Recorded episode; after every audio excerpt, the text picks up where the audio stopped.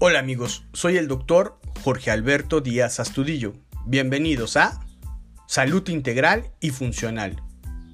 Hoy presentamos estados de toxicidad. ¿Te has preguntado con cuántas sustancias químicas que dañan tus células, tus tejidos, tus órganos estás en contacto todos los días? ¿Y qué haces al respecto? Diferentes estudios del Centro para el Control y Prevención de Enfermedades de Estados Unidos confirman que la bioacumulación de sustancias tóxicas son una causa generalizada para el desarrollo de enfermedades, impactando la salud de mujeres, hombres, niños e incluso fetos. Desde la Segunda Guerra Mundial hemos vivido una revolución química, la cual ha proporcionado mayor practicidad y confort a nuestra vida a costa de que tengamos un mayor número de químicos en nuestros alimentos, aire, el agua que consumimos, en nuestros cuerpos.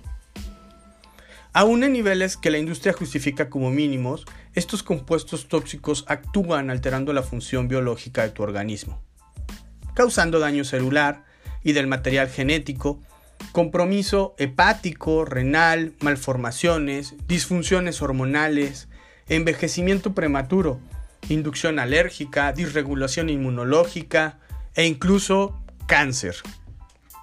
Y no solo ciertos compuestos químicos como los metales pesados son tóxicos, también lo son agentes biológicos como hongos, bacterias, virus, agentes físicos como la radiación, irritantes psicológicos como el estrés crónico, agentes metabólicos, productos muchas veces de una mala dieta con el incremento de metabolitos de desecho como el ácido úrico, desencadenantes de hipersensibilidad e inductores alérgicos como conservadores, ciertos colorantes e incluso el gluten.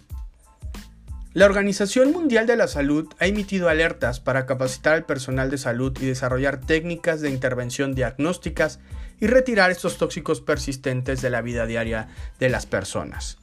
Todos los días, todos, estamos en contacto con químicos, desde el colorante y el detergente de la ropa que llevas puesta o lo que vas a comer hoy. Sin embargo, el cuerpo tiene sistemas encargados de impedir su paso, detoxificar y o neutralizar a estos o los efectos de los tóxicos.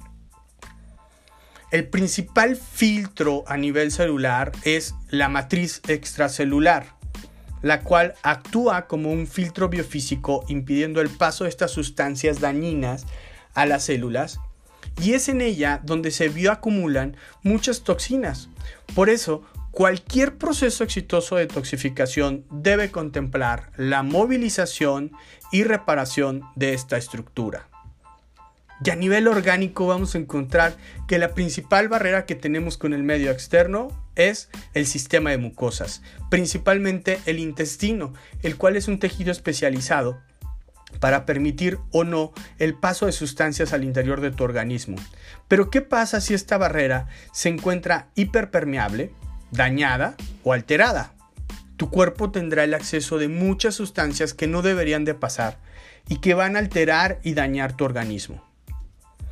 La piel, que tiene una doble función de barrera, pero también depuradora de tóxicos, su estado es en muchas ocasiones el reflejo de la toxicidad de tu organismo, de su estado oxidativo y principalmente el reflejo de tu hígado.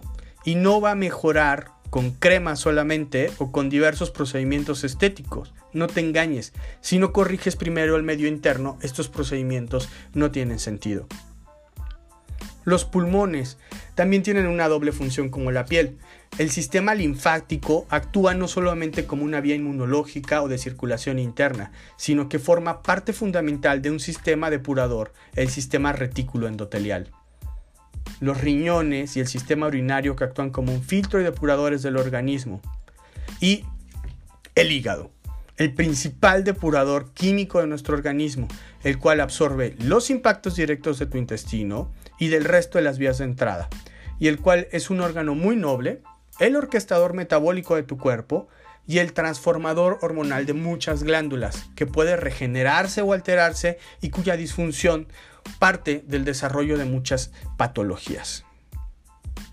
Cuando el estado de toxicidad rebasa nuestro sistema detox, acumulamos un mayor número de radicales libres, encontramos alteraciones químicas, físicas y celulares en el organismo y por supuesto inflamación crónica de bajo grado de la cual hemos hablado en el capítulo anterior. Si los estados de toxicidad son causa generalizada de enfermedad, ¿por qué no se atiende en la medicina convencional? En la, en la, medicina bioreguladora de sistemas, en la medicina funcional, sabemos de la importancia que requiere un estilo de vida con menos tóxicos y la importancia de las terapias de detoxificación. Vivimos en una sociedad que cuida más el combustible, el motor y los filtros de sus autos que los de su propio organismo. ¿Cada cuánto detoxificas tu cuerpo? ¿Cada cuánto drenas y das soporte a estos órganos y tejidos tan importantes para tu salud? ¿Conoces qué sustancia de la vida cotidiana generan toxicidad? Daremos respuesta a estas y muchas otras preguntas en los próximos episodios. Soy el doctor Jorge Alberto Díaz Astudillo y para mí es un gusto que tu salud sea cada vez mejor. Suscríbete y comparte. Nos vemos la próxima semana en otro capítulo de Salud Funcional e Integral.